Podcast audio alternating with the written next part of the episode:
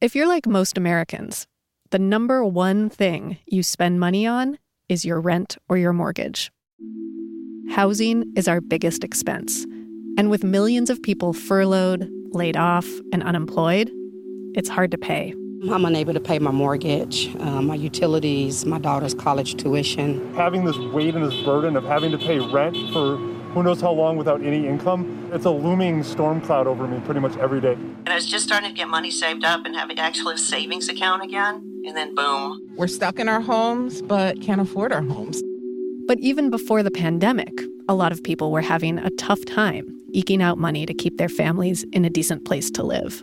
We're entering the COVID pandemic with the biggest wealth gap that our country has seen in a hundred years.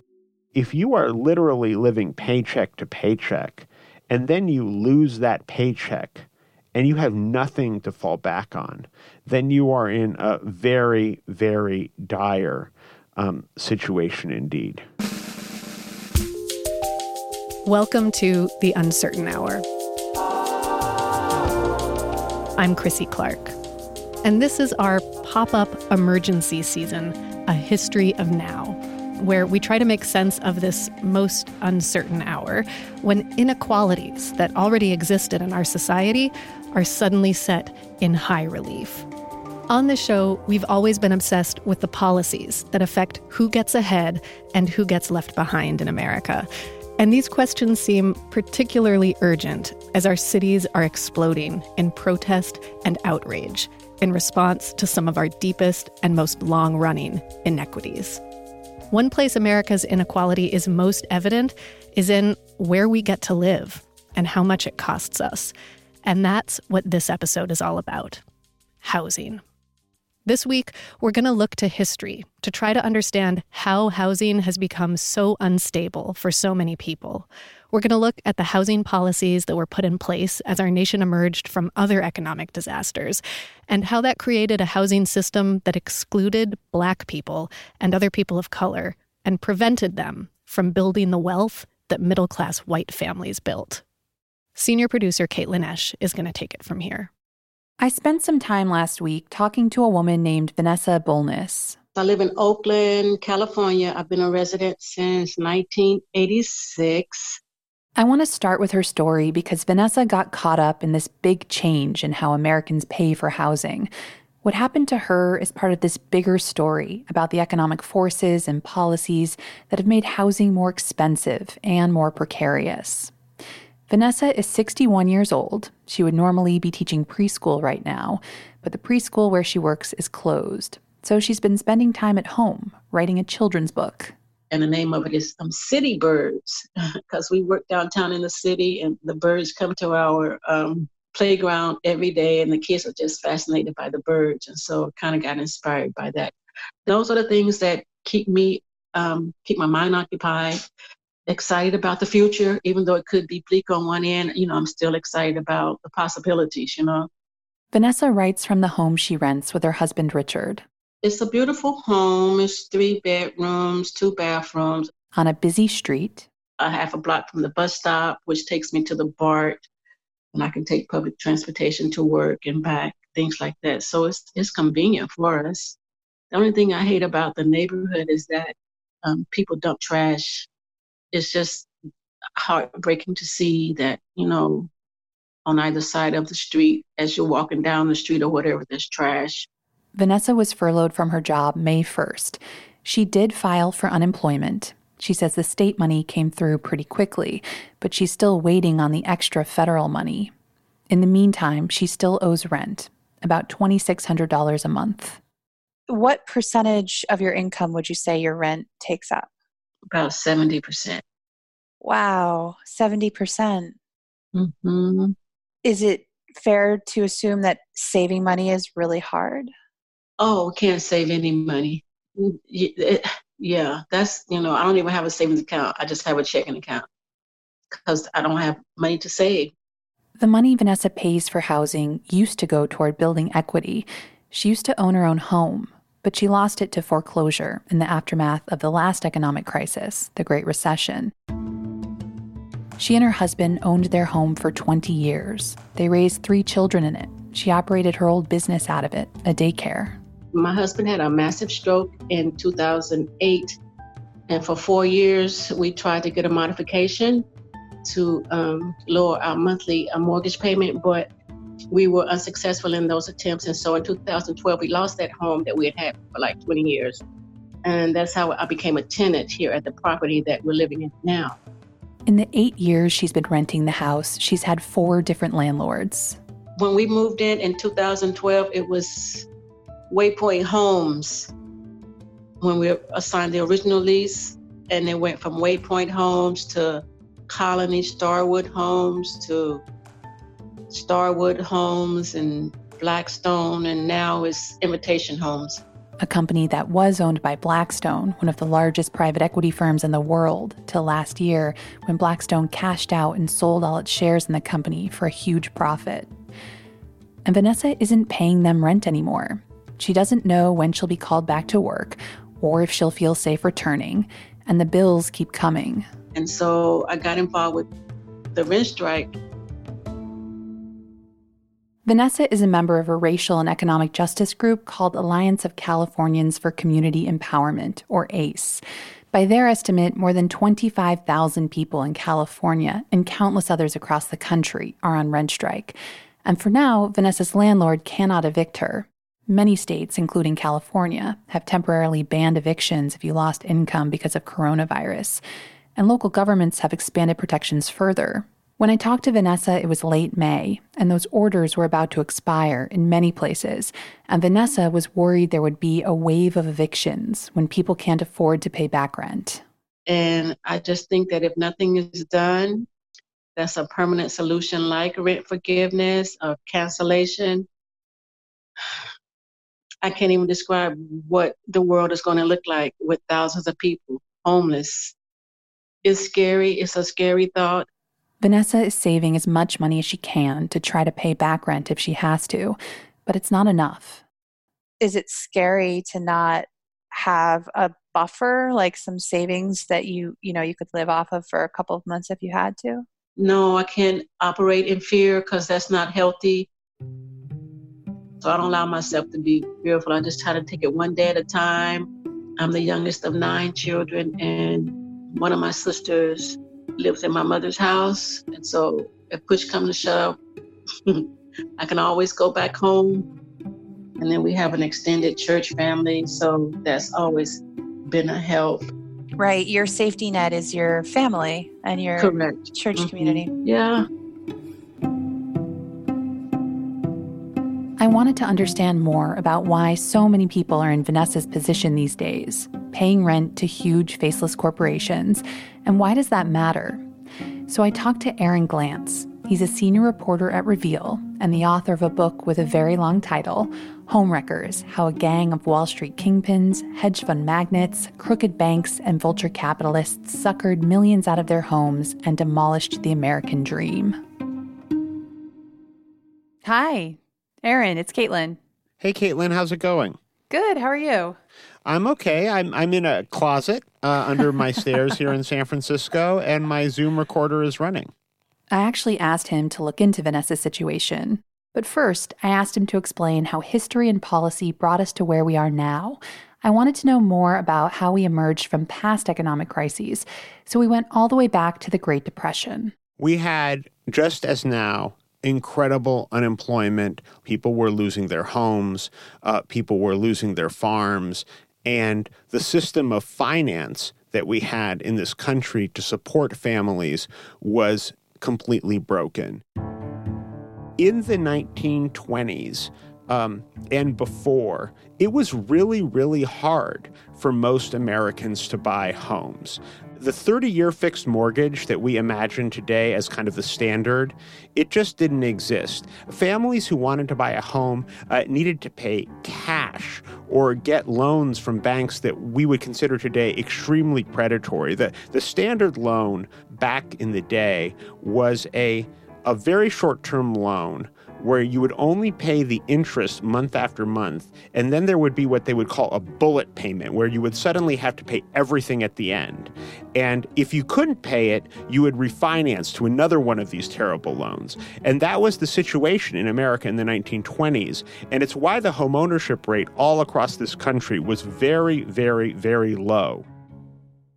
So people were strapped with these bad loans that were hard to pay back. And then the Great Depression hits, which makes it even harder. So, what happens next? What happens when people start to lose their jobs? There was going to be a rash of foreclosures all over the country. And what Roosevelt did uh, was he stepped in and he said, A nation of homeowners uh, cannot be defeated. And uh, if people owned their own home, if they had a stake in the system, you know, then they would be part of the country.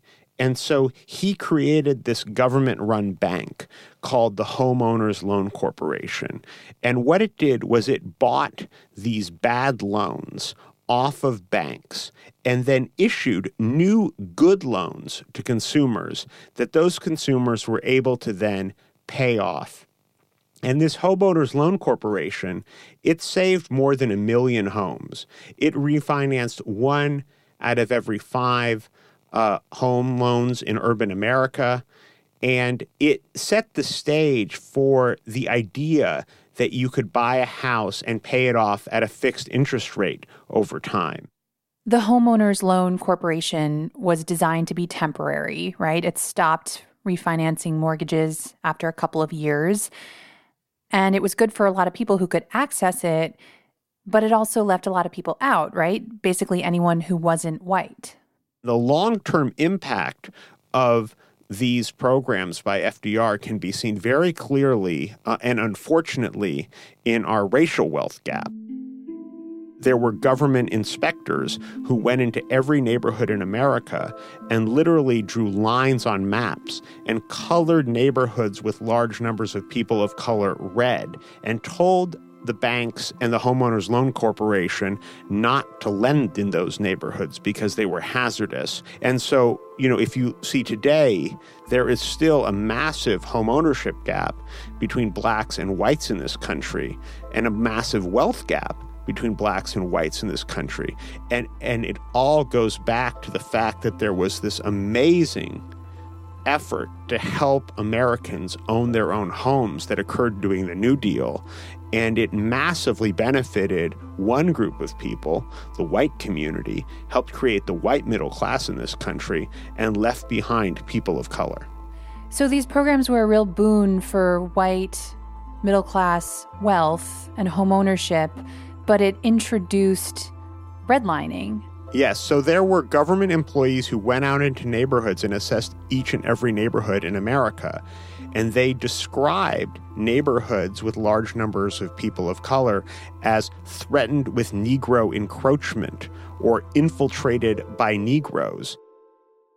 And if you read the narrative descriptions of some of these neighborhoods, they will note that that they had, you know, great access to transportation and good schools and were near jobs and the housing stock might have even been nice but if there were too many people of color in that neighborhood they would downgrade them to hazardous and tell banks not to lend there. So this is just incredibly important to understanding how we've arrived at where we are today in terms of unequal opportunity. It set the foundation that everything has been built on since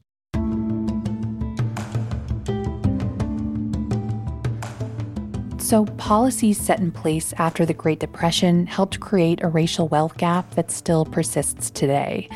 We're going to talk about the legacy of that. And we're going to look at the policies that came out of the Great Recession 80 years later, and how so many people like Vanessa, the preschool teacher, went from owning homes to renting from corporate landlords.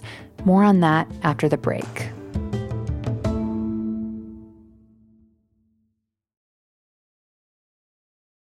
Fast forward to another crisis, the Great Recession, different from the Great Depression in many ways, but coming out of it and during it, our country's policy response towards homeowners was very different compared to the 1930s. Instead of reviving the Homeowners Loan Corporation, the government went in a totally different direction and decided to make bankers and investors whole. How and why did the government do that? During the lead up to the housing bust in 2008, we had a resurgence of the same kind of bad financial products that we had back in the 1920s. Loans with strange terms, balloon payments, people taking out one loan for 80% of the value of their house and then another loan for the down payment. So they had literally financed the whole house with no proof of income. And all these loans started to fail at the same time when property values sunk. And so the government had to intervene.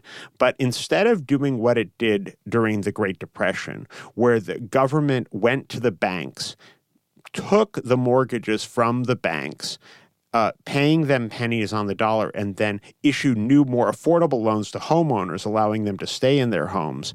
What the government did instead was give the banks a ton of money and uh, and then tell them to please be nice to the homeowners. And unfortunately, that didn't work out because eight million Americans lost their homes. Walk me through what happened next. So families are losing their homes. Their their homes are being sold on the courthouse steps. Who's buying them? What what's happening here is it's 2008, and uh, the economy is falling apart homes are no longer worth as much as they were before and people are out of work. But the government is not encouraging banks to lend to other families or, or issuing new mortgages like it did during the Great Depression. And so what ends up happening is that investors vulture capitalists come in and start buying not one house or two houses as fixer uppers, but thousands of houses all at once. So, one of the people that I write about uh, in my book, uh, Tom Barrack, uh, who is one of Donald Trump's closest friends, he ends up acquiring more than 30,000 homes all across the sand and sun belt from California to, to Georgia and Florida, and turning these homes, which used to be the life savings and dreams of families, into rental units. And then as the properties increase in value over time during the recovery, he begins to take out gigantic loans against all of these homes together, basically pulling his money out of these homes, using them as a piggy bank, much as American families were accused of doing uh, during the housing bubble. Uh, but he's not worried because he's got people in each and every one of these homes paying more and more and more in rent every month to cover uh, his increasing debt. I just think it's so interesting to understand that private equity firms corporate landlords are not just making money from rent, but they're taking money out of the the properties that they own and so they they have a lot of debt. I was reading that the share of investor bought homes rose to an all-time high in 2018 or at least that was the data that was available um, to 11% of homes were bought by investors, which was twice the level before the 2008 recession. So this is a trend that's continued. It, it didn't stop. It's it's been continuing ever since. And we've been seeing this trend of people with ready cash uh, buying up our homes in cities all across the country, different types of cities. So in in Detroit, in Akron, Ohio, uh, so depressed Rust Belt cities where housing is really cheap you have people paying one or two thousand dollars or three thousand dollars a month in rent to live in a house that a speculator might have bought with under twenty thousand dollars in cash. And so you might ask, why is it that those families who can afford that rent weren't able to buy those homes themselves? And it's because our system of finance is broken. How is it broken? The banks will not lend to people who want to buy homes if the homes are too cheap. So, this means that if you live in a city like Akron, Ohio, or Detroit, Michigan, where the housing is cheap, the banks will not finance you to buy it because they don't think they can make enough money lending to you on these uh, cheap homes. So the only people who can afford to buy them are speculators with ready cash, and then they go and charge these same families astronomical rents. And then you look at another community like San Francisco, where I'm talking to you from, and property is too expensive for most families to buy. And so banks tell families that they can't afford the loans. And so the only people who can buy the homes, again, are speculators uh, with ready cash. And so we see that both at the high end and at the low end of the economic ladder in this country, uh, you know, the banks are just not supporting families uh, who want to build equity and, and are ex- instead extending credit um, to large corporate landlords who then charge very high rent. Because of the lack of access to credit on reasonable terms to American families over the last decade and the behavior of these big banks, we have really seen a diminution in the ability of the American family to, you know, buy a piece of the American dream by, you know, putting some money down and paying back the rest of their house over time. Is there any defense for investors buying up houses? Like, did it help stabilize the housing market at a time when things were really unstable? Did it prevent housing prices from falling even lower? Uh, that's certainly what you know these corporate landlords say. They say if we didn't come in and buy during periods of distress, the situation would have been even worse. But we had more than two options here. You know, they pretend that the only options were that the the communities across our country be allowed to degrade or that they be bought up you know, wholesale by national speculators. And there were other options. And a lot of uh, good ideas were proposed. Uh, some people said, hey, let's do like uh, Roosevelt did. Let's let's uh, have the government finance individual home buyers one at a time and pa- so that they can uh, you know uh, pass from one family that got foreclosed onto another family that might benefit uh, from these historically low housing prices. Uh, other people said hey let's give these to cities to create affordable housing or to nonprofits. And all of those ideas were dispensed with by the Obama administration, which elected instead to bundle these homes together, a thousand at a time, and sell them off to Wall Street interests. So, as you point out in your book, communities of color were hit disproportionately hard by the housing crisis, lost much of their wealth, and then they lost out on the recovery. Banks issued very few mortgages when things started to get better. Why? Racism we have a history of institutional racism in this country that continues today. We looked at 31 million mortgage records, and we found dozens of cities across the country where people of color were far more likely to be turned down for a loan, even when they made the same amount of money, uh, tried to take out the same size loan, and buy in the same neighborhood as their white counterparts. Banks treated them differently. And so having lost out so much in the in the crash of the housing bust, uh, people of color and, and, their families were unable to get back in when credit started to become available. So they were far more likely to rent from one of these Wall Street landlords, which would keep raising the rent to pay off their rising debt. So we entered this crisis in the long shadow of the Great Recession a lot of people lost their houses and their wealth and, and then therefore their their safety net. How did the Great Recession sort of set the table for where we are right now, the precarity of housing? Well, we're entering the COVID pandemic with the biggest wealth gap that our country has seen in a hundred years. We have a situation right now where the top one tenth of 1% of all Americans own as much wealth as the bottom 90%. And so if you are literally living paycheck to paycheck, and then you lose that paycheck, and you have nothing to fall back on, then you are in a very, very dire um, situation indeed. So, right now, a lot of states and cities have temporary protections. Uh, in Los Angeles, tenants who've lost income because of the pandemic can't be evicted by landlords. And um, if if they can't pay rent because of the coronavirus, I think they have about a year to pay back rent, and that seems pretty good, right? I mean, but I've also heard that those protections don't go far enough or, or long enough. How do you make sense of the protections for renters and homeowners right now?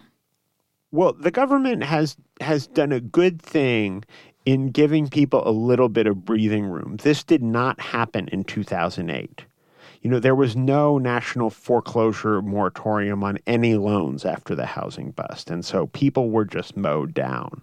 And families lost everything very, very fast. And banks got a ton of money while they were foreclosing. And then later on, there were investigations that proved all that happened. And so, what I see happening now is an effort by Congress and, and the Trump administration and, and local officials, as you mentioned as well, to hit the pause button right? To give people a little bit of breathing room. But this is not a permanent solution. It, it's not like somebody who loses their job and has forbearance for a few months is suddenly going to be able to pay the bill when the forbearance lifts. So now we need to have a permanent solution to come on the heels of, of the temporary stopgap that Congress has enacted. Do you worry that what happened during and after the Great Recession will repeat itself? Is this a golden opportunity for private equity firms and and big companies to potentially buy up more properties and expand their footprint? Yeah. Yeah, this could be the same kind of crisis all over again. American families have very little to fall back on right now. Uh, we're living paycheck to paycheck, and those paychecks are disappearing.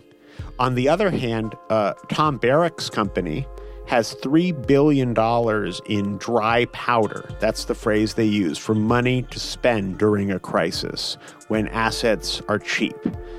Uh, Blackstone, it has $152 billion in dry powder.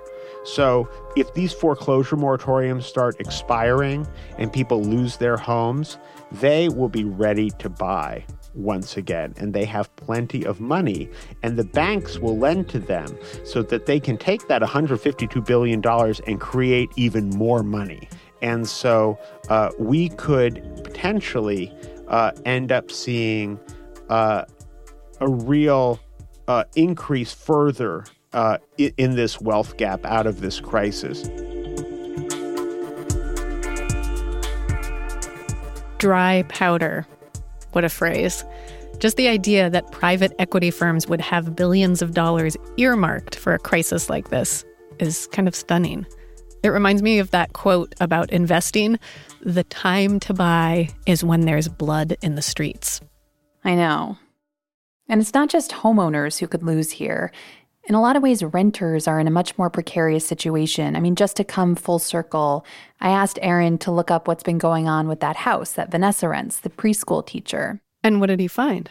What Aaron found when he looked at the property records was that, yes, just like Vanessa said, the house has changed hands multiple times. She's had several corporate landlords, and one of them was Tom Barrack, Who we heard about earlier, who's been a friend of President Trump. Yes, the real estate investor and owner of Colony Capital. In 2016, his company bought Vanessa's house. It was one of 30,000 homes that he owned for a time all across the country.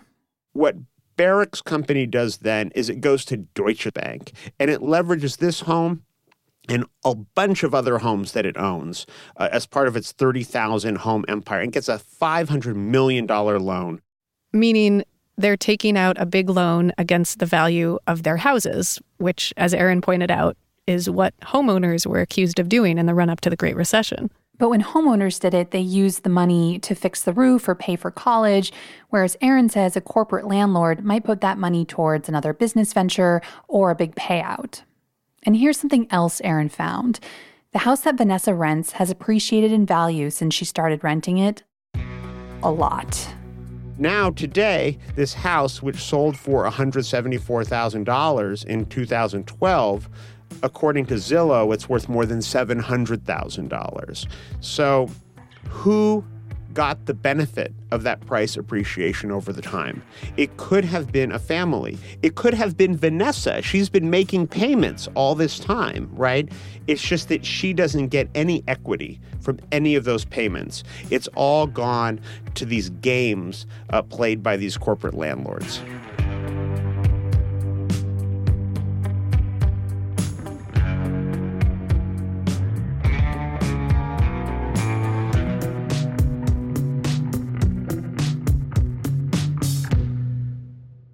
By the way, we checked back in with Vanessa, and she's notified Invitation Homes, the company that owns her house, that she has no income and can't pay rent right now. They said they'd be willing to work with her. But in a moment like this, she says she thinks her rent should be all out forgiven. That this time, everyday people, not corporations, should get a bailout.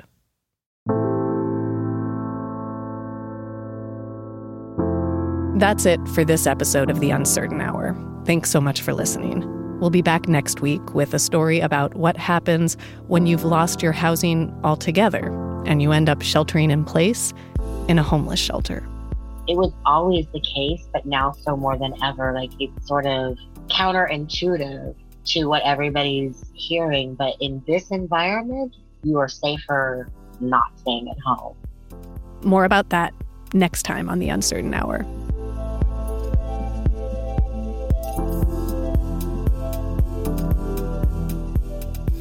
We love hearing from you, so please keep it coming. Your questions about this stuff and your personal stories about how the coronavirus is affecting you or your job and your ability to make ends meet. Are you having trouble paying your rent or mortgage? If you're still working, do you feel safe, get sick pay? Or maybe you're a gig worker or a temp worker, wondering what kind of protections you have. Email us. The address is uncertainhour at marketplace.org. We'd love to answer some of your questions and play some of your stories later this season. And if you love the show, share it with a friend, review us on your favorite podcast app, spread the love. It really helps keep us going. Our show is produced by Caitlin Esch, Chris Julin, and Peter Balonon Rosen. Our editor is Catherine Winter. Our engineer is Daniel Ramirez. Our intern is Daniel Martinez. Our digital team is Tony Wagner and Erica Phillips. Sitara Nieves is the executive director of On Demand at Marketplace. Deborah Clark is the senior vice president and general manager. And I'm your host and Marketplace senior correspondent, Krissy Clark.